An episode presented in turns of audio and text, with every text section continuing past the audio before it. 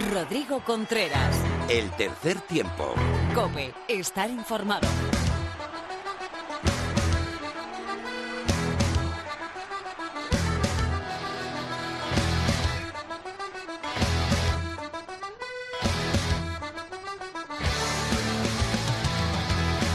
Hola, ¿qué tal? Bienvenido a esta entrega 171, programa 171 de tu programa de rugby en la radio. Bienvenido al tercer tiempo de la cadena COPE.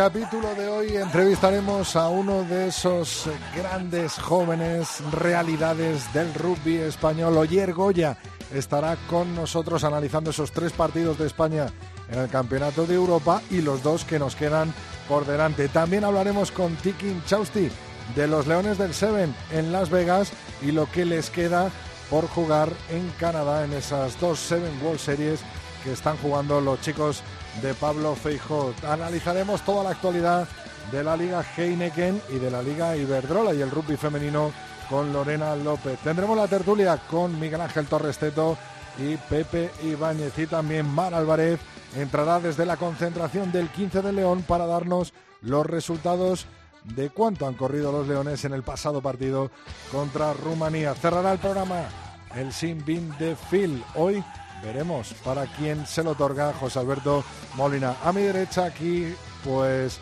mi compañera del tercer tiempo, Laura Rubio Valladolid. Muy buenas. Hola, ¿cómo estás?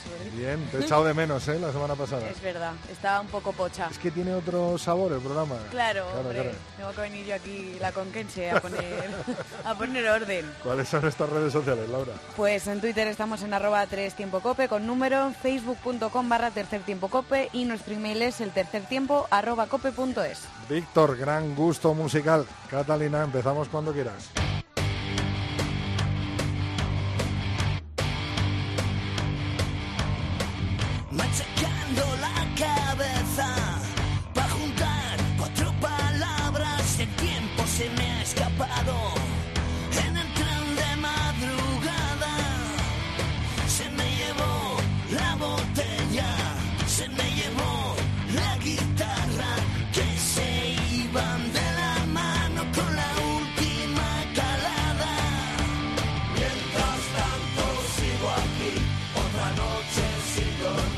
Bueno, pues en el programa de hoy, gran homenaje al rock navarro. Iremos poniendo canciones, por supuesto, y lo iréis escuchando. Otra noche sin dormir y otro programa del tercer tiempo con la actualidad del rugby. Laura, ¿cómo fue ese partido aplazado que se jugó en Burgos? Pues victoria para el Black Quesos entre Pinares ante la Universidad de Burgos Colina Clinic por 11-48. Y la clasificación tras 18 jornadas disputadas y ya con ese partido incluido, ¿cómo está a día de hoy? Pues lidera la tabla el Black Quesos entre Pinares con 75 puntos, segundo Silverstone El Salvador 72, tercero Sanitas Alcomendas Rugby con 68, cuarto Ampordicia con 52 y ya cierran la tabla noveno Complutense Cisneros con 34, décimo Hernani con 29, 11 el Club de Rugby La Vila con 27 puntos y decimosegundo el Vizcaya Guernica con 23. Hay que recordar que el Vizcaya Guernica y Complutense Cineros tienen un partido aplazado y nos vamos hasta el top 14 francés, donde también se han disputado 18 jornadas. ¿Cómo va la clasificación, Laura? En primer lugar, Toulouse con 67 puntos, segundo Clermont con 61, tercero Lyon con 52 y ya cierran la tabla en decimosegunda posición Allen con 25, decimotercero Grenoble con 20 y decimocuarto Perpignan con 8 puntos. Segunda categoría del rugby en francés, la Pro de 2, 23 jornadas disputadas. ¿Y quiénes son los equipos que lideran la clasificación? Pues en primera posición está Neves con 69 puntos, los mismos que el Bayón en segunda posición, tercero Oyonnax con 68 puntos y ya en la parte baja de la tabla, décimo tercero Montalbán con 48, décimo cuarto Bourg-en-Bresse con 42, décimo quinto Colonies 39 y Masi es el último con 22 puntos. Nos vamos hasta las tierras británicas, allí la Gallagher Premiership tras 15 jornadas disputadas. La encabeza el Exeter Chiefs, seguido de Laura. De Saracens con 58 puntos, terceros Harlequins con 48 y ya cierran la tabla Bristol Bears con 30, Décimo primero Worcester Warriors con 26 puntos y décimo segundo Newcastle Falcons. Y por último nos vamos hasta esa Guinness Pro 14, esa liga que junta varios países, tanto del hemisferio norte como del hemisferio sur.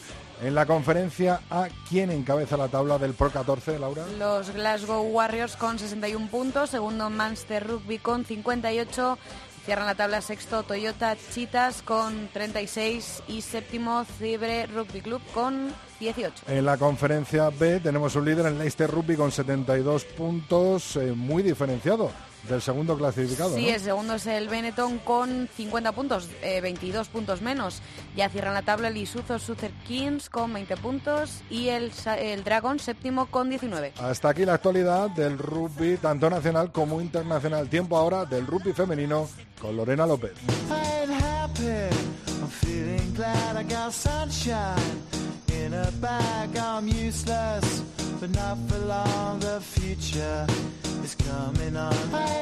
Tiempo para el rugby femenino, tiempo de Lorena López en el tercer tiempo. Hola Lorena. Muy buenas, Rodri, ¿qué tal? Buenas y malas noticias nos traes hoy. Pues sí, la buena es que INEF Hospitalet ha conseguido meterse en los playoffs y la mala es que el Sans Scrum tendrá que volver a jugar ese playout.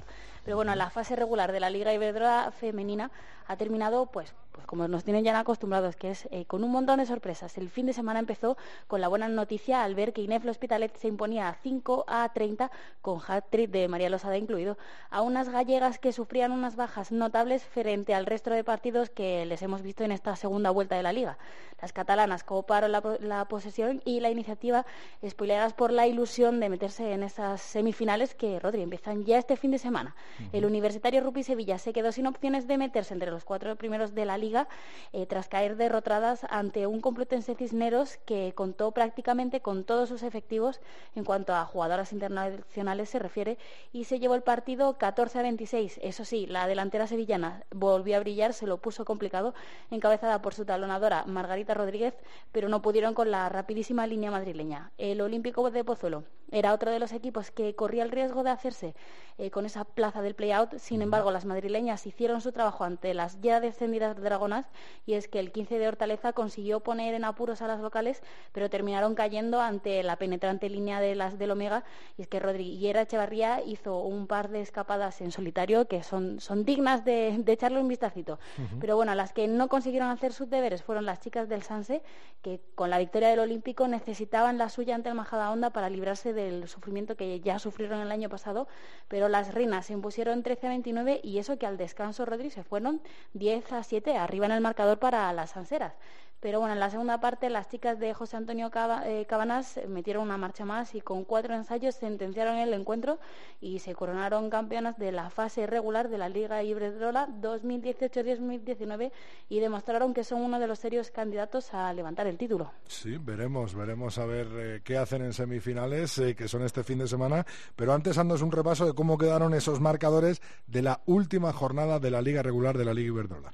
Sans Scrum 13-29 Majada Onda, CRAT Universidad de Coruña 5-30 Ineflo Hospitalet, Universitario Rupi Sevilla 14-25 Complutense Cisneros y Olímpico de Pozuelo 31-22-15 Horteleza. Clasificación de la fase regular de la Liga Iberdrola. Pues termina tal que así, el Majadahonda eh, termina líder con 54 puntos, le sigue el Complutense Cisneros con 21, en tercera posición el CRAT Universidad de Coruña con 39, en la cuarta y última posición de los playoffs Ineflo Hospitalet con 36, Universitario Rugby Sevilla con 31, Olímpico de Pozuelo empatado también con 31, en la fase, o sea, en la zona de playout el Sans Scrum con 29 y en la de descenso el 15 Hortaleza con 20. La cuarta posición de INEF Le Hospitalet se traduce en que tendrá que enfrentarse primero en los playoffs a Majadahonda, que ha quedado primero, y, que luego se jugará este domingo a la una de la tarde ese partido, ¿no? Eso es, es que no han terminado y ya empezamos con los playoffs. Inef Hospital queda en cuarta posición y se enfrenta a los primeros, como decías, que es el Majadahonda, y va a ser este domingo a la una de la tarde y, pero vamos, que un par de horas antes vamos a tener otro partidazo a las 11 de la mañana y es que, hoy, que se enfrentará al segundo y al tercer clasificado de la Liga Iberdrola, es decir, al Cisneros eh, y, al, y al CRAT, y el partido va a ser en Paraninfo. Y luego el Sans Scrum, que será el equipo que luche por conservar la plaza en la Liga Iberdrola, se enfrentará al segundo de la división de Norbe, que sabemos algo de esta fase, de esta división. Pues otro que empieza ya mismo, si es que este fin de semana, Rodrigo, va a ser muy entretenido. La fase de ascenso a la Liga Iberdrola ya tiene a sus ocho participantes y, eso comienza este fin de semana y no terminará hasta el primer fin de semana de abril. Pero lo cierto, Rodrigo, es que la competición repite el formato de la semana de la temporada pasada. Los ocho equipos eh, ya están divididos en dos grupos de cuatro integrantes cada uno, donde las campeonas y subcampeonas de los mismos se clasificarán para semifinales y que se disputarán a un partido único, al igual que la final. En el grupo A, en la parte como norte, está formado por el Autocon San Salvador, Buc, Eibar y Muralla, mientras que en el B, que es la parte como de centro-sur, eh, estará el San Cugat, Les Asbelle y Ingenieros Industriales y el 15 de Murcia. El equipo que pierda la final de la División de Norbe, como ya hemos dicho, jugará la promoción ante el Sans Scrum y esta eliminatoria sí que será doble partido. De momento no hay fechas. Lo único que sabemos es que el partido, el último partido, o sea, la vuelta se jugará en la de Boyale, en la casa del conjunto madrileño. Pero para este fin de semana los encuentros son estos. En el grupo A vamos a ver al Salvador enfrentarse al Buc, al Eibar, al Muralla. Y en el grupo B estará el 15 de Murcia enfrentándose a las chicas de Industriales y Les Asbelles a las del San Cugat. Bueno, pues gran análisis del rugby femenino español. Muchísimas gracias, Lorena. El martes que viene volvemos a hablar y a ver los resultados de esas semifinales de la Liga Iberdrola y de, por supuesto, esas semifinales ¿no? de, la División de Norbe que darán acceso a la final, a la gran final de, de la División de Norbe por un puesto en la Liga Iberdrola y por ese puesto de promoción contra el Sans Scrum. Gracias, Lorena. A ti, Rodríguez. Hasta el martes que viene.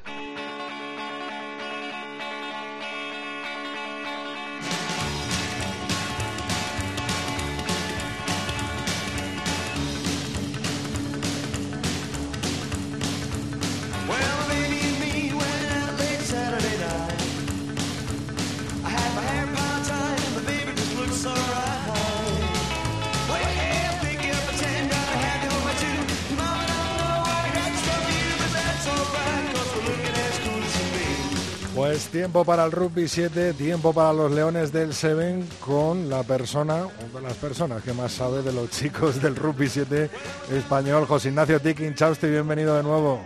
Hola, Rodri. Qué importante es ese último minuto en los partidos de Seven, ¿eh? importante, imagínate, son 14 minutos que parecen 56. Hay, hay partidos que se hacen muy largos, el, el cansancio es es importante y, los partidos de siete, ya te digo, que parece que son muy cortos, pero se pueden hacer muy largos, ¿sabes? Una lástima en eh, esa World Series de Las Vegas, ese primer partido ante Canadá, ese empate a 12, en el que tuvimos eh, la posesión para tirarla fuera, pero al final, bueno, pues nos espantaron, ¿no? Sí, sí, el 7 es así, el 7 eh, muchas veces no gana el, el, que más tiene la pelota. hay un dicho que dicen que quien domina la posición domina el juego, pero, pero no es así siempre. Hay partidos que, que por mucho que controle ese juego y que tenga la pelota, como en dos zarpazos te encuentren el hueco, pues ya remontar un partido así es, difícil, ¿no? Y, el 7 es lo que tiene, es un deporte, eso eso precisamente lo que le hace tan bonito, este deporte. ¿Cómo viste? ¿Cómo, ¿Qué te pareció el papel de, eh, de los Leones del Seven en, en Las Vegas? Yo creo que pudo ser algo más, ¿no? Como que esperábamos algo más ese partido ante Samoa también, el que se pierde por poco, y al final esa novena plaza, ¿no? Contra Escocia, en la que también podíamos haber eh, conseguido pues un puestito más, ¿no? Sí, la verdad es que, bueno, ya como venimos hablando, Rodrigo, estas, estos últimos programas, ¿no? Que, que España nos está acostumbrando a, a darnos mucho dulce y, y hay veces que, que lo tenemos muy cerca y, y, nos parece no que cómo no lo hemos conseguido pues es que es que ganar en el circuito mundial es muy complicado. Es que cada partido tú ten en cuenta que aquí estamos jugando contra selecciones de primer nivel. No no no es europeo es el circuito mundial no entonces ahora mismo pues plantar los partidos que se están haciendo a, selecciones que hace años era prácticamente impensable no como Samoa puede ser es una de las selecciones o Canadá. Eh, cuando yo llevaba la selección Canadá Canadá era una proeza. Ahora mismo prácticamente se ha convertido en, casi una obligación, ¿no? Pues eh, un empate contra Canadá que yo creo que es el que nos deja el que nos deja fuera del oro, ¿no? Y, y fíjate que el otro día leí el artículo el artículo de la Federación, la, pues el este que hacen la prensa de la Federación explicando que, que los jugadores de España estaban jodidos, ¿no? Porque no habían, porque no se habían metido en, en, la fase del oro. Yo, yo Rodrigo, de verdad, no sé, algo que me sorprendió mucho. O sea, que, que, que ya sea algo normal entrar en el oro, eso habla muy bien de la selección y de lo que está haciendo en este circuito mundial. Y luego, gran partido, Tiki, entre Nueva Zelanda, ¿no? El hueso duro de roer que teníamos en esa primera eh, jornada y al final se saldó con un 19-7 a favor de los All Blacks, pero lo que estás diciendo, ¿no? Parece que el nivel del rugby 7 español ya se ha acostumbrado, ¿no? A luchar por entrar, ¿no? En esa Copa de Oro y a luchar entre los mejores, entre los ocho mejores del mundo, ¿no? Vamos con un 19 19-7, que acabó la primera parte, que creo que eran un, 12-7 con ese con ese ensayo de Iñaki al final de la, de la primera parte, y contra un todopoderoso Nueva Zelanda que le, que le tuvieron contra las cuerdas. Es, es al final al final es creer cuando cuando se hacen las cosas bien, cuando se trabaja con pasión y con el corazón, que es lo que está haciendo el grupo de Pablo, pues al final eh, sales a un campo convencido, ¿no? De que lo puedes conseguir. Al final la parte mental de un equipo es fundamental y este equipo se lo está creyendo, sale convencido a cada partido y les da igual que se llamen Nueva Zelanda, Canadá o como se llamen, ellos salen a hacer su juego, además un juego muy vistoso, muy vistoso, muy muy dinámico, hay dos o tres uploads en este torneo que son maravillosos, maravillosos. hay un, hay un upload de Joan Losada y Mateu que es una auténtica maravilla, pero vamos, y están consiguiendo hacer cosas que no hacía este equipo antes. Y es lo que le está lo que les está poniendo lo que les está poniendo ahí arriba no están están compitiendo de cara a cara con los mejores del mundo sin duda. Qué bueno Tiki. Dos últimas preguntas. Qué te pareció la actuación de los tres más jóvenes de los tres eh, menos veteranos pongamos de que como, como Pablo sí bueno ahí tuvieron tuvieron sus minutos no está claro que Pablo tiene su equipo de, de pelea el equipo que sale sale los partidos y luego tienen los minutos contados los jugadores nuevos. Lo que tienen que hacer es, a través de, de los entrenamientos, eh, conseguir toda esa experiencia que hace falta para jugar los zonas de 7 y aprovechar cada minuto. Se nota, se nota que hay algunos jugadores que todavía les cuesta un poco, pero, pero es completamente y absolutamente normal. O sea, es que son jugadores que han entrado en la disciplina del, del equipo prácticamente hace un mes. Entonces, tienen, tienen cualidades, yo sí que creo que son jugadores que tienen muchas cualidades, pero se tienen que hacer a, este ritmo y a esta exigencia ¿no? de, que le exige el, circuito mundial. Pero vamos, eso no es nada mejor que, que, jugar, jugar, jugar y al final lo van a coger. Es, es una buena apuesta de Pablo, ¿eh? Rodríguez, eh, o sea, tiene, tiene que rotar jugadores, no, no puede cerrar el, núcleo en, en 12, 14 jugadores, tiene que abrirlo, tiene que tener un, un grupo mínimo de 20, 25 jugadores para poder rotar y que esto tiene pinta que no va a acabar este año. Si, si siguen con este nivel y marcando este nivel de juego, tenemos circuito mundial para muchos años, desde luego. Qué bueno, qué bueno. Pues bueno, me alegra oírte de tus palabras eso y sobre todo de la imagen ¿no? que está dando el Rugby 7 español en estas eh, World Series que vuelven este fin de semana en Vancouver, en Canadá. Quizás un primer grupo un poquito más complicado que en Las Vegas, pero en esto nada se sabe, ¿no? Sí, es lo malo que tiene, ¿no? Al final ese noveno puesto que, que no es ya no es tanto el, el que te que hayas pillado pocos puntos o no tantos puntos como quisieras en el torneo anterior, sino que por lo general te suele dejar un grupo para el siguiente torneo complicado. Yo veo pues un Francia que sí se le puede ganar, ¿no? Yo me imagino que, que Francia es el equipo donde ahí tienen que pelear y luego, bueno, pues Australia o el otro, ahí lo van, desde luego se lo van a tener que pelear. Es un, es un grupo muy, muy exigente el que tienen y en el que van a tener que sacar eh, pues lo que saben hacer, ¿no? Al final lo que está haciendo este equipo, ¿no? Que da igual el equipo que, tengan enfrente, salir a hacer su juego y salir a, ganar el partido, lo que tienen que hacer. Pues Tiki, vamos a ver, vamos a ver qué hacen los Leones de, de Pablo Feijó en esta próxima entrega, ¿no? De estas World Series en Canadá, en Vancouver. Muchísimas gracias por estar con nosotros. Iremos analizándote y te volvemos a llamar en cuanto haya otra World Series. Muchas gracias, Tiki. Un abrazo, Rodri.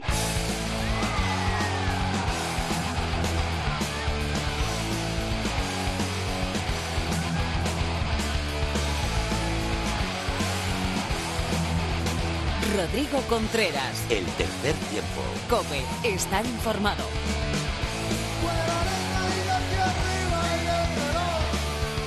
Bueno, por lo prometido es deuda y uno de esos jugadores, de esos grandes jóvenes jugadores, de esos jugadores que están formando ese nuevo ciclo en la selección española de rugby. Hoy está aquí con nosotros. Grandes minutos de juego nos está dando Oyer Goya de Lampordicia en este principio del Campeonato de Europa de Selecciones en el que llevamos dos victorias, eh, Rusia y Rumanía, y una derrota ante Georgia allí. Oyer Goya, bienvenido al tercer tiempo de la cadena COPE. Buenas tardes. Enhorabuena, lo primero, por los grandes minutos de rugby que estás dando al 15 de León. ¿eh? sí, muchas gracias. Sí, la verdad que, que me está saliendo bastante bien las cosas y mira, que te agradece por vuestra parte ese, ese reconocimiento. Y buenos minutos también con tu club, con el Ampordicia, que apuntáis directamente a playoff, ¿eh?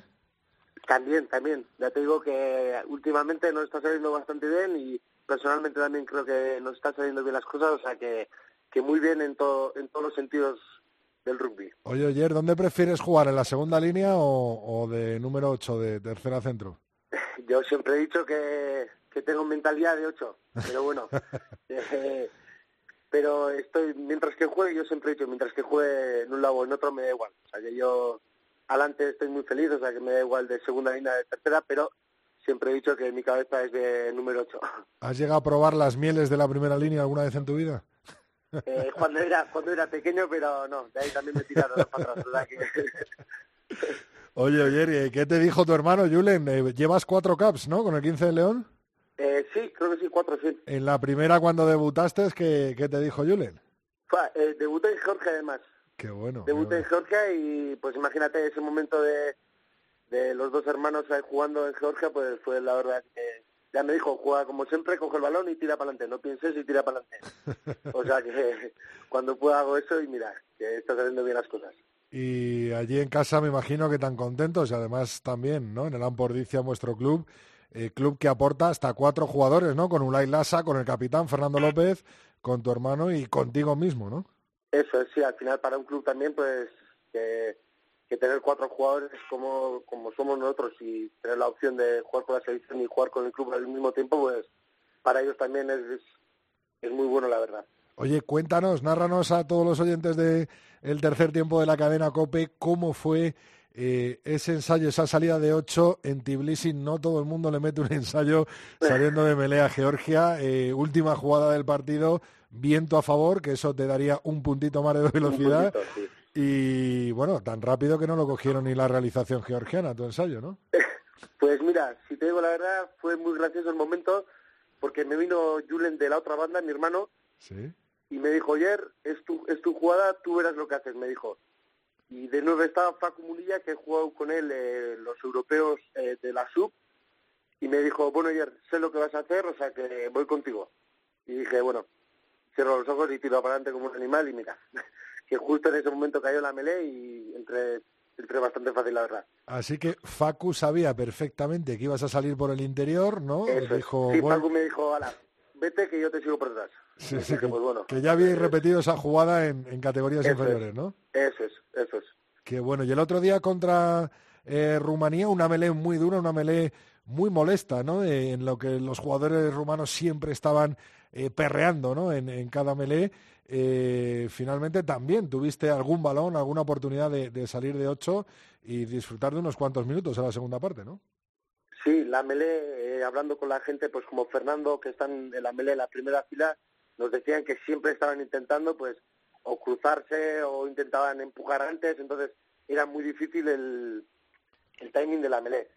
Pero bueno, eh, tuve a cinco metros eh, una melé que intenté salir, pero bueno, luego eh, Lucas Guillón metió el ensayo, o sea que mira, que que aporte eso también al esto a la selección, pues que no sea yo siempre, pues mira, que él también haya metido, pues me alegra la verdad. Qué bueno. Ya que has hablado de Lucas Guillón, ¿cómo es jugar con jugadores de ese nivelazo, ¿no? Como Lucas Guillón, como ahora concentrados, con todo un campeón del top 14, como es David Melé, como es Guillaume Ruet, ¿no? Con la importancia que tiene dentro de, su club, eh, como es Beñat Auski, ¿no? Ese gran veterano y ese jugador, ¿qué tal es compartir entrenamiento con ellos? Eh, bueno, tú, que eres una de las grandes realidades y promesas de futuro de- del rugby español. Pues si te digo la verdad, pues lo de siempre, el primer día llegas y dices, ostras, eh, es Beñatowski, no es eh, Lucas Guillón, o dices, uff, ostras, eh, yo también estoy aquí, como se dice, eh, son un trozo de pan, son grandes y son fuertes, pero en realidad son unos trozos de panes y para convivir son de verdad muy buena gente.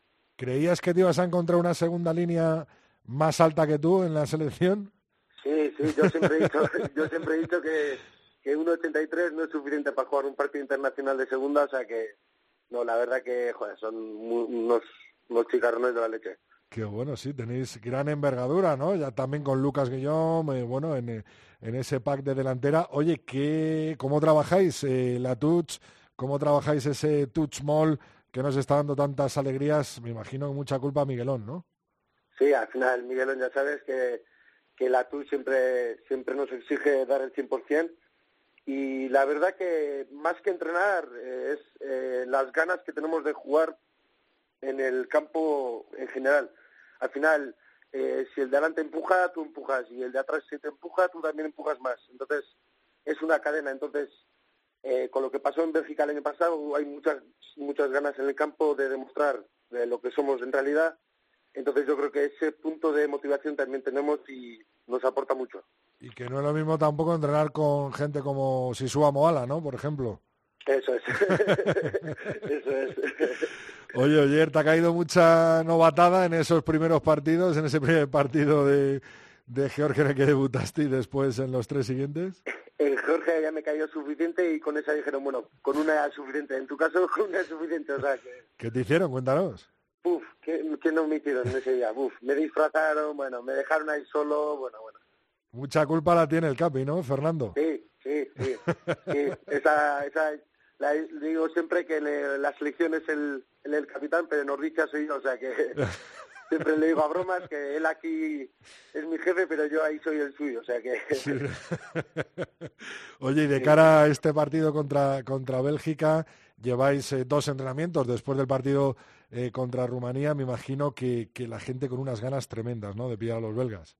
Sí, al final, eh, lo, que, lo que he dicho antes... Eh, el año pasado lo que pasó, pues mira, contra Rumanía hemos ganado, eh, contra Rusia hemos ganado, contra Georgia hicimos muy buen papel. Entonces, eh, tenemos Bélgica y Alemania ahora, o sea, que los dos hay que ganar para quedar segundos de Europa. O sea, que vamos con todo. Oye, ¿hacemos un pacto? Dime. A ver, en 2023, cuando estés jugando con los Leones en Francia, tienes que ser el primer jugador que entre en la cadena COPE, ¿no? Ostras, vale, vale, acepto, acepto, acepto con, toda la ilusión del mundo. Luego no me vale una negativa, ¿eh? Por mucho que te no, diga. No. no, tranquilo, tranquilo. Bueno, ayer, pues muchísimas gracias por, por estar con nosotros. Eh, todo lo mejor que te deseamos desde el tercer tiempo de la cadena COPE es un lujo, ¿no? Poder eh, contar con jugadores como tú, contar con jugadores con la experiencia, por ejemplo, de, de Beñata Oski y poder disfrutar con vosotros cada partido en este nuevo ciclo que tiene que tener esa meta, la que tenemos tú y yo y la que nos acabamos de proponer, Francia 2023. Mucha suerte para la Liga Heineken y para los dos partidos que quedan del 15 de León, ayer. Vale, muchísimas gracias. Un abrazo. Vale, un abrazo, Ale.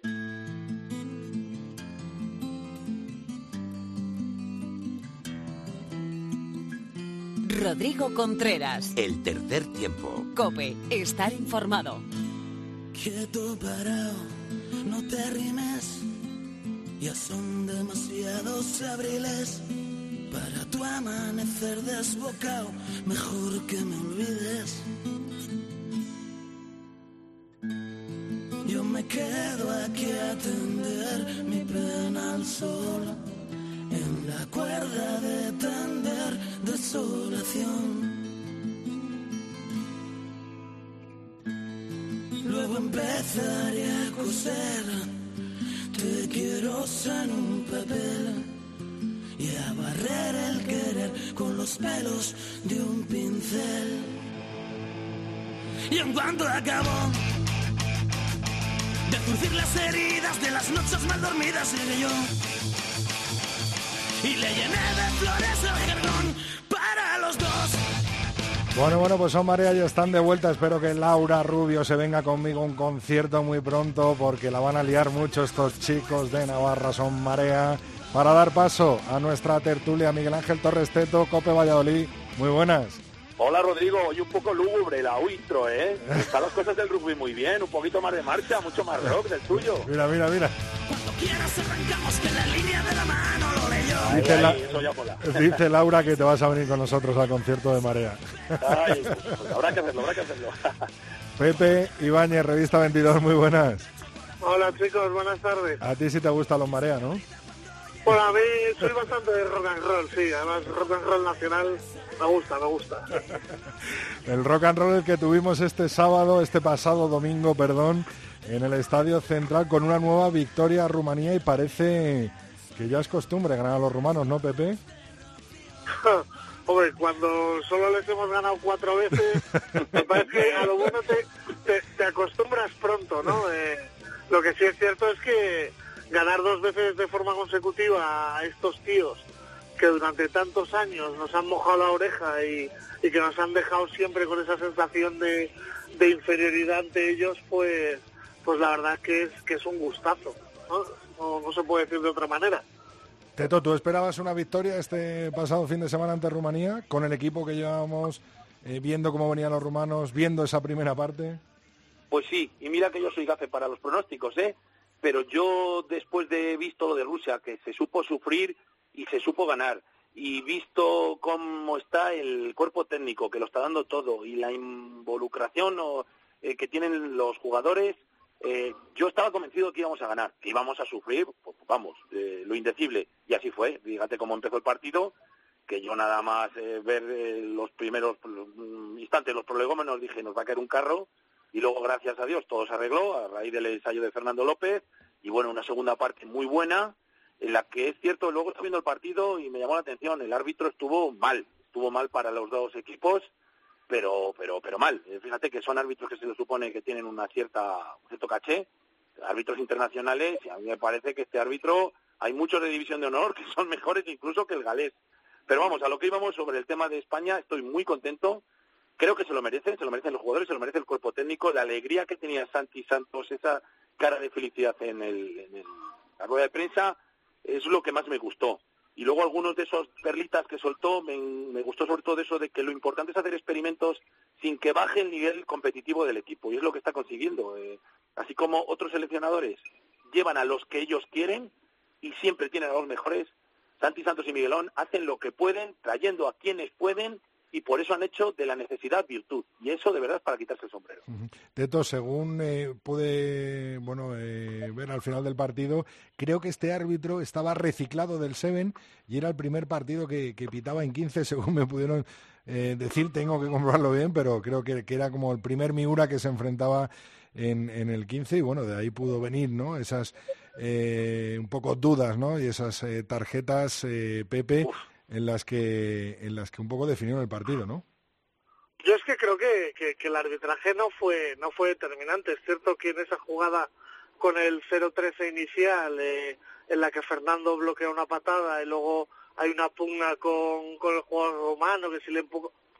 Yo es que, o sea, aparte de eso, no creo que fuese determinante. O sea, podía haber, es, eh, era una pugna por el balón. Es cierto que Fernando quizás, al ser un pilier y mover un poco los brazos, eh, eh, da la sensación de, de que le empuja claramente, pero al final esto es, es rugby, están peleando por la posesión, están peleando por un balón suelto y, y a mí no me parece que fuese tan determinante el arbitraje, ¿no? Eh, eh, eh, hay una queja muy clara de todos los jugadores españoles que quizá eh, no supo hacerse con las melés. Eh, hubo una constante, digamos, entre comillas, trampas de la primera línea rumana durante todo el partido que a lo mejor no lo supo gestionar el, el galés, Adams, creo que se llamaba, John Adams. Eh, no lo sé, o sea, no, no, no, no creo que, yo te digo, no, no, no creo que fuese determinante, o sea, yo prefiero, eh, lo que me parece determinante es que una selección como Rumanía, que se pone 13-0 arriba afuera, pues no sea capaz de cerrar un partido en el que estaba eh, dominando en melee clarísima- clarísimamente eh, y no tenga armas suficientes para contrarrestar a España, ¿no? Que es lo que creo que ahí es donde está el gran mérito de España. España supo cambiar el partido, supo eh, dejar de cometer los errores que le habían dado 13 puntos a, a los rumanos y a partir de ahí construir y ganar. Pepe, Pepe, escucha, yo no he dicho que sea determinante, ¿eh? yo he dicho que fue un arbitraje malo. Fue malo para los dos y, en el resto coincido absolutamente contigo. Te voy a poner dos, dos ejemplos. Y si lo que dice Rodrigo es verdad, pues puedo llegar a entenderlo en parte. Cuando un equipo hace golpe de castigo, normalmente siempre te pones eh, de espaldas a ese equipo y con el brazo extendido en dirección al equipo que va a sacar el golpe de castigo. Por dos veces se equivocó. Hubo una vez en, en la zona de cinco que marca golpe de castigo a favor de España y saca tarjeta a Serón Civil. Y estaba de espaldas a los rumanos eh, con los brazos claramente golpe a favor de España. Yo flipando. Y en otra, al revés, marca golpe a favor de España, eh, eh, perdón, golpe a favor de Rumanía y lo sacan los españoles. hubo una jugada también que es infantil, esto es, bueno, simplemente por decir, una Aván clarísimo, un balón adelantado clarísimo de los españoles, correctamente marca la ventaja, estira su brazo señalando hacia los rumanos, la cogen los rumanos y al metro siguiente hacen Aván.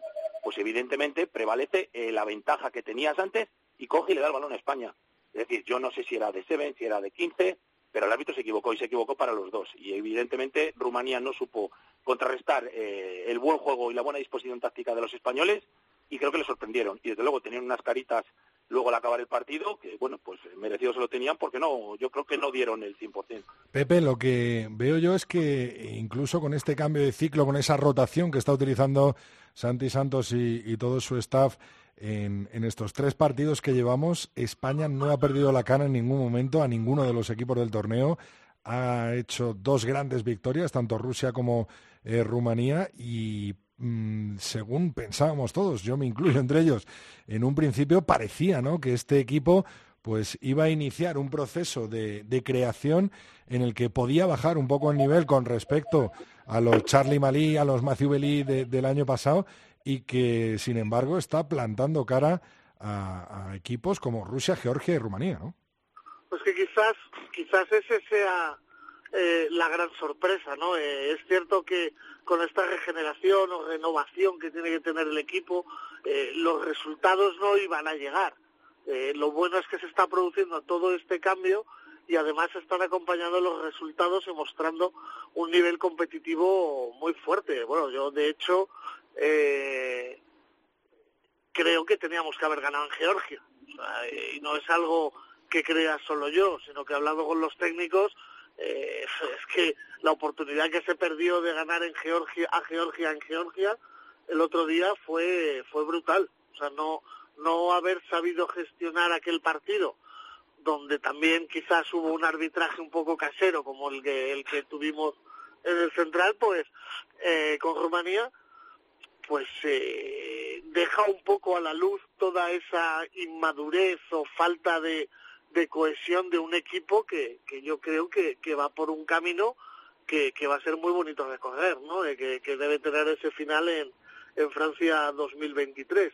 Eh, lo que más me gusta es que hay eh, jóvenes que no se esconden, jóvenes que quieren ser importantes, que quieren eh, tener galones, eh, asumir la responsabilidad y luego que los veteranos pues parece que, que tienen una segunda vida deportiva todavía con los 35 o, o más años a sus espaldas que, que siguen manteniendo un nivel competitivo súper alto. Eh, lógicamente tenemos balas en la recámara. Yo creo que a este equipo eh, se van a tener que acabar uniendo, como ya pasó en la fase de clasificación para Japón, pues los, los Malí, los Gibón, eh, que Usaga venga más continuado, pues esos jugadores un poco que, que van a marcar aún más la diferencia y que nos van a hacer eh, ser mejores. Yo de hecho en el central este fin de semana, pese a que no jueguen, estén en el campo con sus compañeros, van a estar en la grada ante Bélgica los Malí, Belí y compañía, que van a estar van a venir a estar con sus compañeros. Eh, Pepe, eh, ya que te tengo aquí, eh, de estas tres primeras jornadas, de esos jóvenes que están tomando los galones, ¿con quién te gusta más? ¿Con qué dos, tres jugadores te quedas? Y si crees que van a ser pieza fundamental en ese camino hasta 2023 y sobre todo a partir de 2021. Esos jugadores que a lo mejor llevan pocas caps y con el 15 de León. Claro, decimos, eh, hablar de Civil y de, y de Jimeno, eh, yo creo que es, es, es, es, necesario, son dos jugadores que tienen que ser muy importantes, pero tíos como Joshua Petersen en la segunda línea me parece que, que ha sido, vamos, una maravilla que se incorpore que se, que se incorpore al equipo. ¿Y tú, Teto? Me los ha quitado Pepe, pero mira, por decir uno diferente, alguien que creo que es fundamental para nuestro, nuestro equipo es Jordi Jorba.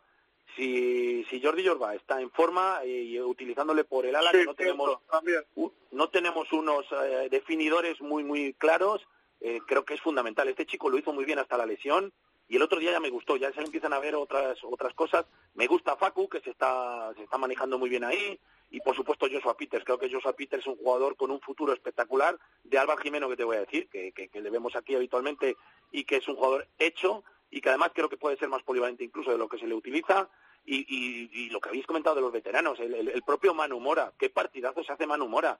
Me ha encantado que eh, a mí me ha quitado la venda de los, de los ojos que yo pensaba que con gente de división de honor jamás íbamos a ser competitivos. Y el año pasado prácticamente todo el mundo coincidíamos en que sin traer a los profesionales que jugaban en las ligas francesas, en las ligas inglesas, en Pro de 2, en Top 14, no nos comíamos un colín. Bueno, pues este año, con hasta nueve he leído que han participado en este equipo de división de honor, todos los puntos que se han hecho a Rumanía los han hecho jugadores de división de honor, eh, gente reciclada como Manu, que ya está en otras ocasiones, eh, de repente te llaman a Calo Calo Gavidi, Feta Castiglioni, eh, la gente del Salvador, los de los de Ordicia, por favor, ¿cómo están los de Ordicia? los hermanos Goya y Fernando López. Bueno, pues da gusto que en nuestra liga eso demuestra que está subiendo un puntito y que creo que va a ser muy atractiva y va a haber mucho ojeador que se va a fijar a partir de ahora en la Liga Española. El domingo contra Bélgica a las 12.45, otra vez en el Central, en el Estadio Nacional Complutense.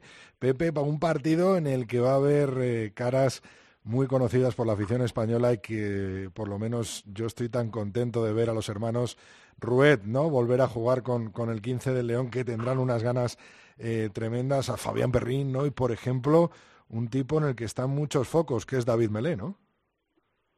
Sí, hay que ver, eh, no todos los días debuta con España un tío que la gana el top 14. Eh, entonces, eh, es cierto que, que lleva llevamos tiempo escuchando en las listas que va a venir, ahora hay una confirmación definitiva de su elegibilidad de, pese a aquellos torneos en, la década pasada en los que a lo mejor no, no, no, no lo tenían, no bloqueaban la, la, la, la, la seleccionabilidad de, del jugador, pero pero sí hay ganas de ver, ¿eh? hay ganas de, de ver las pruebas y, sobre todo de, entender un poco todas las cosas eh, maravillosas que se le pasan a Santiago por la cabeza, ¿no? Eh, una pareja de 9-10 con Guillón, ya sea con Lucas Rubio o con, o con David Melé, son jugadores los tres top 14 y ahí se tiene que notar mucha calidad en, en los medios, ¿no? Luego Sebastián también están está jugando de apertura, aunque sean Federal 2, pero claro, son jugadores de, contrastada calidad y, y sobre todo con una calidad humana que, que yo creo que el central eh, es un reconocimiento a, todo lo que han sacrificado y, y todo lo, lo, que han sufrido va a saber recompensarles porque me consta de hablar con ellos eh, que lo han pasado mal se lo merecen, Pepe, se lo merecen. Eso es. Eh, Teto, eh, mucho tiempo detrás eh, de David Melé, ¿no? Santi Santos. Efectivamente, y si ya de verdad ya tienen confirmado y, rubricado y todo esto que, que se puede ser seleccionable, pues fenomenal. Uno más al carro. Yo creo que España no es una selección nacional, se ha convertido en un club de rugby, en un club de amigos y es el España Club de Rugby. el buen rollo, el buen ambiente que destilan, se les nota que se llevan bien, que ellos mismos llaman a sus compañeros de, las ligas francesas, oye, que, que es que, que, se juega, que somos eh, un grupo, que nos lo pasamos bien, eso es fundamental. Si ahora se viene a unir David Melé, pues fenomenal. Si ahora tenemos gente joven, si encima los veteranos eh, no se apartan, sigue ahí pues Beñat, sigue unos cuantos partidos Guillón, o sigue otra gente de este estilo, es que tenemos de todo. Eh, lo bueno de Santi es que tiene un montón de jugadores de, a los que escoger. Entonces, por supuesto, hay que intentar estar todos ahí en el partido de Bélgica, apoyarles ese último partido. Y mira, yo quería destacarte dos cositas que, que hablé con Miguelón el otro día y, tiene toda la razón. Primero, que Bélgica, cuidadito, que van a venir con todo, que es su partido, que eh, están dispuestos a, traer un fuerte equipo, que sobre todo adelante son peligrosos, aquí hay que tener mucho cuidado. Y segundo, que estamos muy contentos, que ahora estamos exultantes, hemos ganado a Rusia, hemos ganado a Rumanía, pero me ha dicho que es que esta, estas seis naciones B, este Campeonato Europeo de Naciones, ganas dos partidos y estás jugando por el subcampeonato, incluso por el campeonato.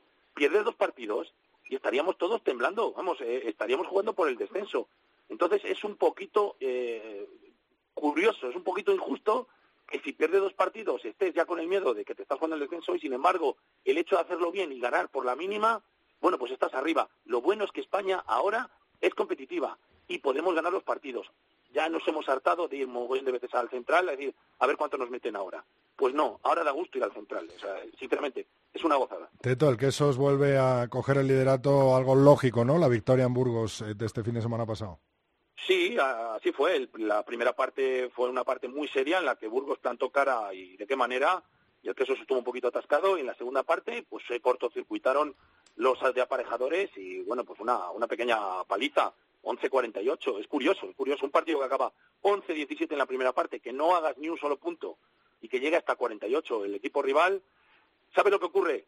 Eh, otro tema, mira, lo comenté con Manu Mora el otro día, eh, hablando de su equipo, de, Santander, de, Independiente de Santander.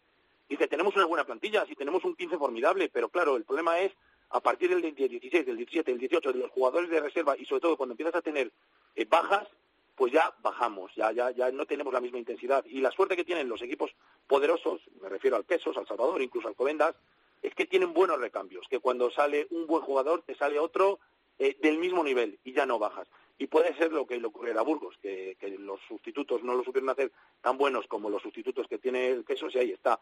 Pero cuidadito con El Salvador, que yo apuesto porque de los cuatro partidos que le quedan va a conseguir 20 puntos, es decir, va a ganar todos con bonus. El único que ando dudando si ganará con bonus el próximo, la, próxima jornada contra el Barça, pero ojito El Salvador que se va a meter los 20 puntos y va a estar hasta el último segundo eh, con el aliento en la nuca del Quesos, que va a tener un calendario mucho más complicado, entre otros porque tiene que jugar en Alcobendas, que eso va a ser un partidazo, y sobre todo el último, la última jornada de Liga Nordicia. Pepe, ¿algún apuntito de la Liga Heine que nos metemos a despedir la tertulia con el Seis Naciones? Pues que lo esperado. Yo creo que el 16 de 16 seguidas del BRAC eh, dice muy, muy mucho de, de cómo está el equipo de Merino y, y vamos, no tenía dudas. Quizás no, no que hubiese sacado el partido de San Amaro tan, tan cómodo con tanta distancia, pero, pero no tenía dudas que, que lo iba a sacar adelante. Yo creo que, que prácticamente está, está resuelta la parte por arriba del primero al quinto. Eh, falta ver quién va a ser el sexto y sobre todo eh, es muy importante el partido que queda pendiente en Urbieta de Guernica con Cisneros que Cisneros sigue al alza, Guernica está ganando y, a ver si a final de, temporada se, se pueden meter ahí otra vez en problemas, bueno, que ya están en problemas, Hernani, La Vila, Guernica y, dos van a ir para abajo.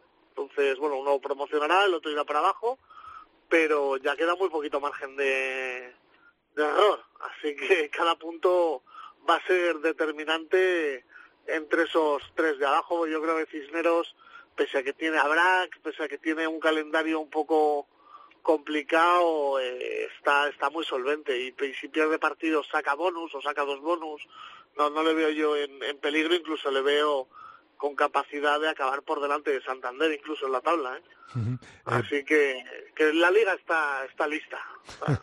bien previsto, bien previsto. Eh, quizás el que os cuenta un poquito con esa presión añadida tras perder la Supercopa, tras no clasificarse para la Copa, es la bala ¿no? que les queda en esta temporada que si se queda solo con la Ibérica estaría un poco floja, ¿no, Pepe? Sí, bueno, pero el Chami yo creo que, está en la misma tesitura. Eh, el problema está en que son clubes acostumbrados a ganar. Eh, el listón que han puesto es tan alto, tan exigente. Bueno, esto lo, sabe Teto mucho mejor que yo porque vive el día a día del rugby en la ciudad. Eh, yo creo que se autoexigen mucho. Eh, una temporada sin títulos eh, es un fracaso o, sin más de un título, ¿no? En la Supercopa título mayor, título menor, la Ibérica, claro, pero tienes que ser campeón de liga para, para llegar a disputar la Ibérica. Entonces, eh, eh, si no gana la liga ninguno de los dos, el otro va a ser un fracaso. Yo creo que, se, exigen, se exigen mucho. Eh, eh, los propios clubes, los aficionados, la ciudad, el rugby español, porque porque el rugby de Valladolid es lo que es, ¿no? Los dos equipos de Valladolid son la punta de lanza del rugby nacional. Se avecina tormenta, ¿no, Teto, en el final de Liga Heineken? Eh, ¿Por qué? ¿Por la clasificación? Porque si gana el queso no gana el chami, porque si gana el chami no gana el queso, ¿no? Claro, es que es como lo de los inmortales, solo puede quedar uno. De todas maneras, vamos a ver, no nos pongamos, no nos pongamos nerviosos. Eh, lo lógico, porque el equipo de Alcobendas es muy complicado que, pueda conseguir, no por los eh, resultados que pueda conseguir Alcobendas, sino porque El Salvador, ya te digo, yo creo que no va a perder, no va a pinchar. Eh, quede primero Quesos o quede el segundo El Salvador, a los dos les daría lo mismo si ambos luego ganan las semifinales y se meten en una final. Juegan los dos en casa.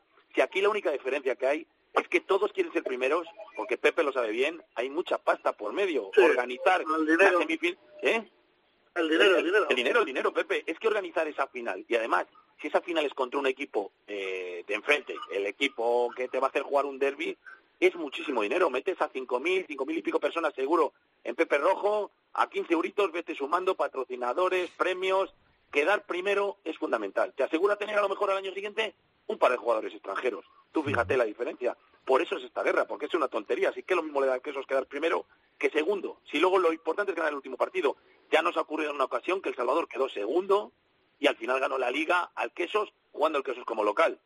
Así que ya se ha visto todo. Eh, insisto, es un tema económico y a lo mejor el pruito personal es decir, he quedado por encima de ti. Pero eso no vale de nada si el día del final de liga quedas el segundo. La tela es la tela o la pela es la pela. Pepe, jornada, un último puntito del Seis Naciones. Jornada de transición para esa última gran jornada en el Seis Naciones. ¿Crees que eh, Gales eh, va a vencer bien a Escocia, que Inglaterra lo va a hacer con Italia?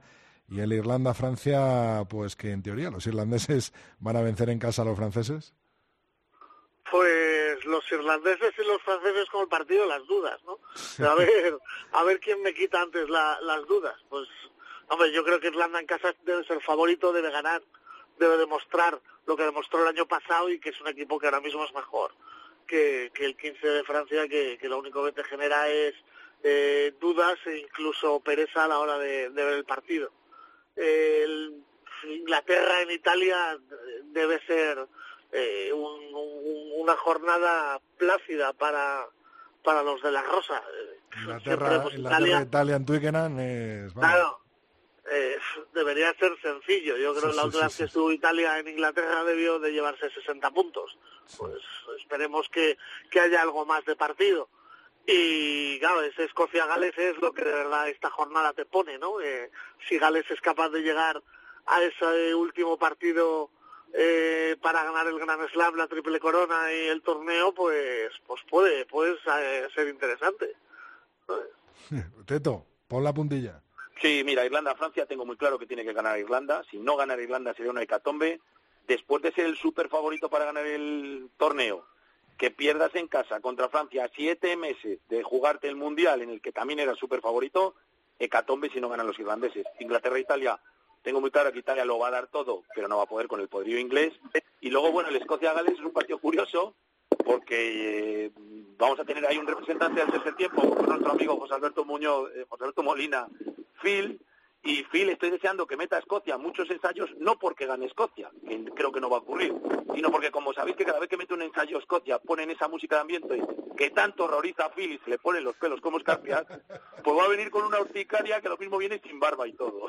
Pues mira, se, la, voy a poner yo en el Sinbin cuando vuelva de Escocia, ¿no? Sí, sí, sí. Yo creo que Escocia no va a tener entidad para ganar a Gales. Tendría entidad si tuviera los mejores jugadores, pero es que prácticamente se han ido lesionando uno a uno sus, mejores hombres. Entonces, Gales, que le quedan dos partidos para conseguir una proeza, perder en, allí en Edimburgo, me parece muy raro. Será un partido igualado, pero al final yo creo que los dragones van a ganar los del Carno. Pues con este apunte del Seis Naciones de Teto, de eh, Pepe Ibáñez, eh, terminamos la tertulia de este capítulo 171 en el tercer tiempo. Gracias a los dos, chicos. Oye, Rodrigo, una cosa. ¿Has, establecido al final esta, esta eh, doble dobles parejas. Al final me has metido a mí con Pepe, que nos llevamos fantástico, y has puesto a Felipe con mi amigo David, porque como con Felipe y yo no nos llevamos tan fantástico por aquello de la capitalidad de la lengua española, pues oye, que dure esto, ¿eh? Bueno, voy a ir cambiando las parejas, no os preocupéis, que sois muchos y van cambiando. Un abrazo, nos vemos el domingo. Un abrazo, un abrazo. Hasta luego. Rodrigo Contreras. El tercer tiempo. Cope, estar informado.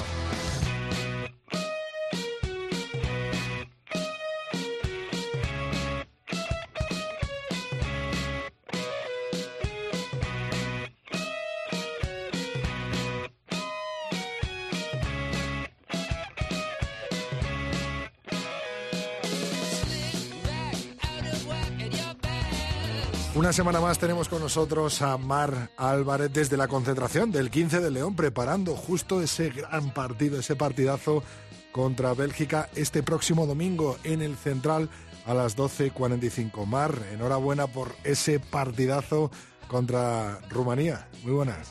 Muchas gracias, Rodrigo. ¿Qué tal?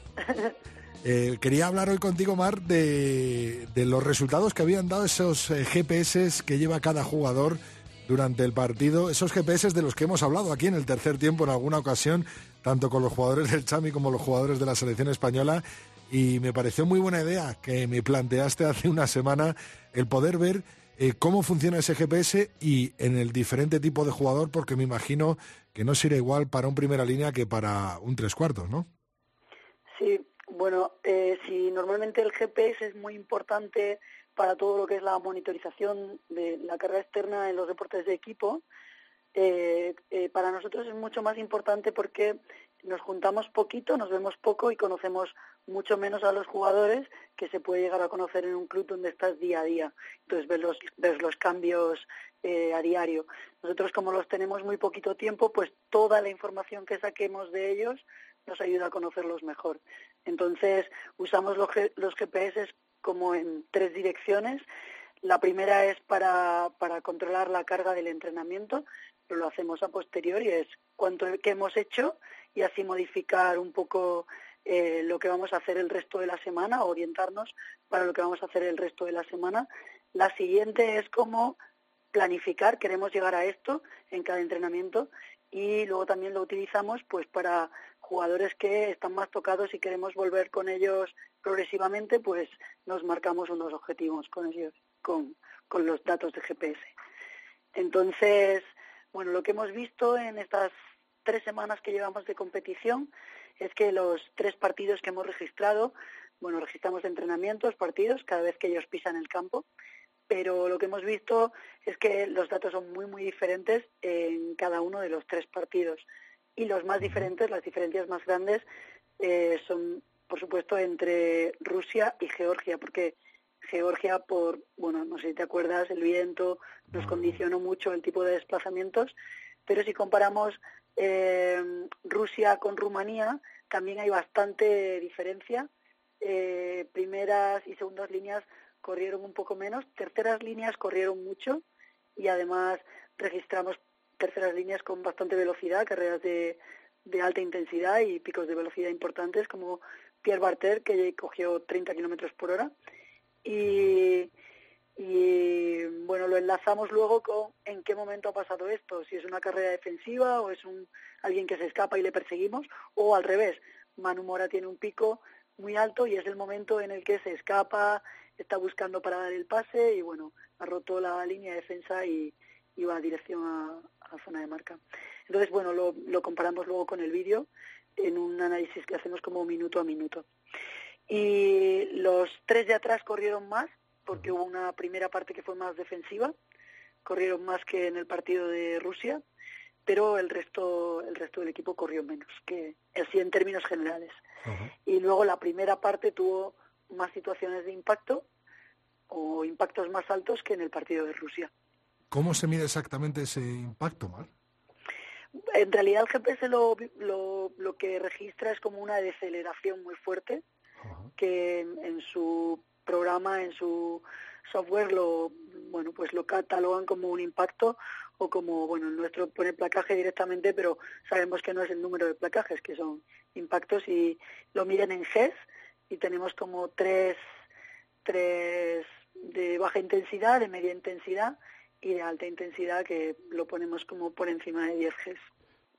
Qué interesante, la verdad, Mar. Eh, me imagino que, claro, en estas dos semanas, tanto entrenamientos eh, como partidos, eh, vais a seguir utilizando este GPS. Si te parece, cuando terminemos el cuando terminemos el Seis Naciones B, el Campeonato Europa, si quieres, hacemos un análisis de cómo ha ido todo el campeonato, de quién ha sido el jugador que, si quieres, ha tenido mayor pico de velocidad, eh, quién ha sido al final quien, bueno, pues más kilómetros ha recorrido, ¿no? Más kilómetros eh, hora de media, ¿no? Podemos hacer un análisis, si quieres, cuando termine este campeonato de, de, Europa, ¿no? Este Seis Naciones B, y sobre todo ver el resultado en los cinco partidos, ¿no? Estamos viendo los tres, hemos visto que, que la mayoría de los jugadores en este eh, partido de Rumanía corrieron menos que en Rusia, ¿no? Excepto excepciones. Eh, y lo podemos eh, analizar bien. Te quería preguntar, Mar, antes de, decirte adiós y de desearte buena suerte, eh, que qué tal ha sido el encuentro. ¿Habías visto a los hermanos Ruet juntos antes? ¿Qué tal ha sido el encuentro? Fabián Perrín yo creo que ya había estado convocado, ¿no? Sí, bastante emocionante cuando, bueno, Guillón llegó el sábado, Seb como jugaba ha llegado el lunes, pero bien, están ya, bueno, eh, metidos plenamente en los entrenamientos y muy bien para el equipo. Y, bueno, a ver qué tal sale. Y con ganas de jugar, me imagino, tremendas, sí, Sí, muchas ganas. Oye, Mar, cuídate esa voz que el 15 de León necesita tus ánimos este domingo desde el banquillo eh, contra Bélgica. Un abrazo muy fuerte. Un abrazo, adiós.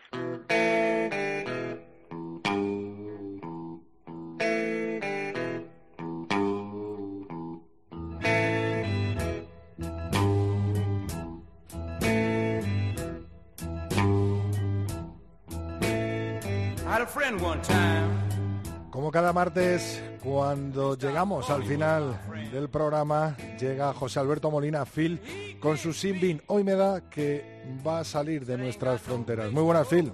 Buenas tardes, Rodrigo. Te diría que me faltan minutos, que me falta tiempo y que me sobra indignación para este Simbin.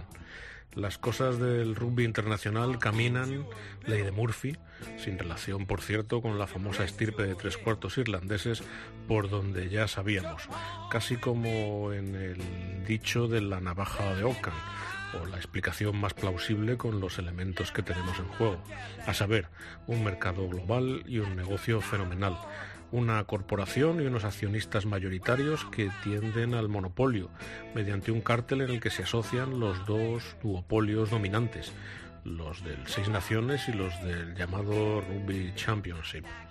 El Club de los Negocios Raros, remedando el título de la obra de Chesterton. Pero no, era de esperar. En las covachuelas del poder se excluye a los advenedizos. Total, ¿para qué repartir? Más vale pájaro en mano que ciento volando y al fin y al cabo los 10 deciden, como lo han hecho siempre, por otra parte, aunque antes es verdad eran menos, pero no hace tanto, en 1985 cayeron los puros irlandeses y escoceses y luego quizás en 2007 los ultramontanos argentinos que también se unieron al baile. Y así hoy estos quieren al sol naciente nipón y al águila de cabeza blanca norteamericana en el torneo, porque prometen estos mercados pingües dividendos, no como los polinesios o los melanesios del lejano Pacífico. Y de ascensos y descensos, además, nada. Pues, ¿cómo dejar fuera a socios fundadores de la organización? No, hombre, no. Los del Cáucaso, esos tipos tan grandes que podrían sustituir a los italianos y acaso, con el tiempo, a los franceses, ¿para qué? Vaya contubernio este de World Rugby, que lanza Rodrigo Globosonda a ver qué pasa. Eh, Bill Bimon, flamante caballero del imperio, por lo tanto servil, eh, afirma y Pichot luego matiza, calma, ajusta y doma. Pues Rodrigo, yo te digo que ni uno ni otro. El director, por cierto, que se retiró del rugby por una conmoción cerebral bastante seria ya en los primeros 80, tras capitanear y conseguir un gran slam muy glorioso y muy sacrificado, ya no se acuerda de aquello y se ha dejado llevar por el oropel y la fama.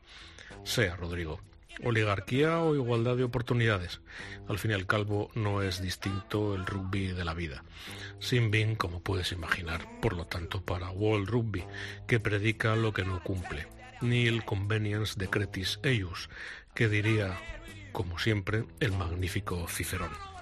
Pues sin bin, gigante para World Rugby en esta entrega del tercer tiempo del maestro Phil. La semana que viene, un nuevo sin bin con José Alberto Molina.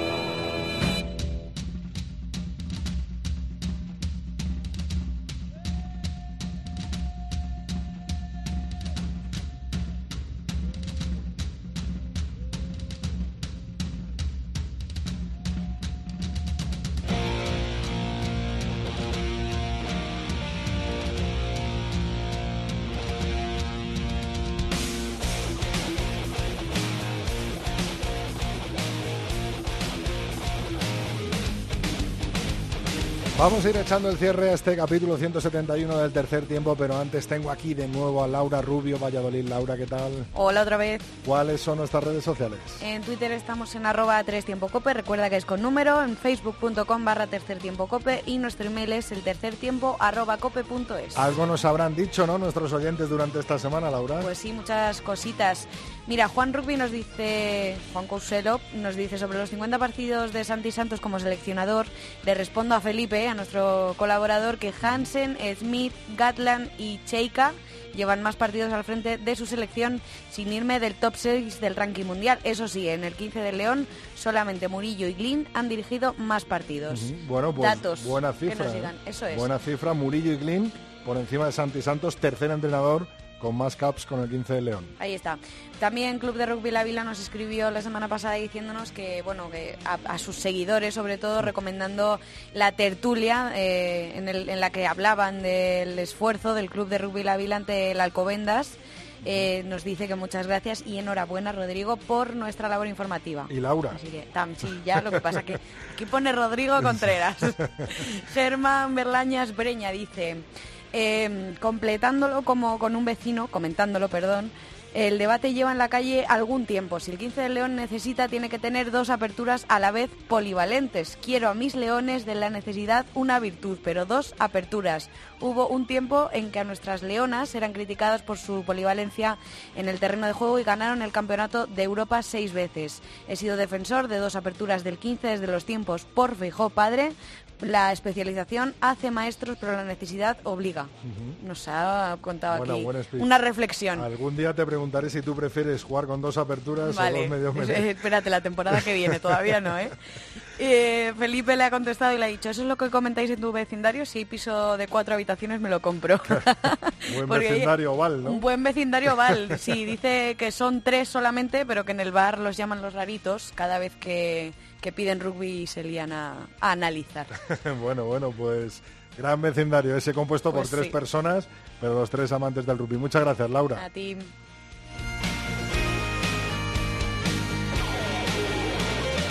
Hasta aquí ha llegado esta entrega 171 del tercer tiempo. El martes que viene te espero en la cadena Cope analizando ese partido de los Leones contra Bélgica del domingo y toda la actualidad del mundo del rugby, tanto dentro de nuestras fronteras como fuera de ellas. Nos vemos en cope.es. Rodrigo Contreras.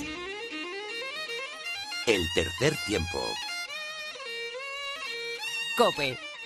Estar informado.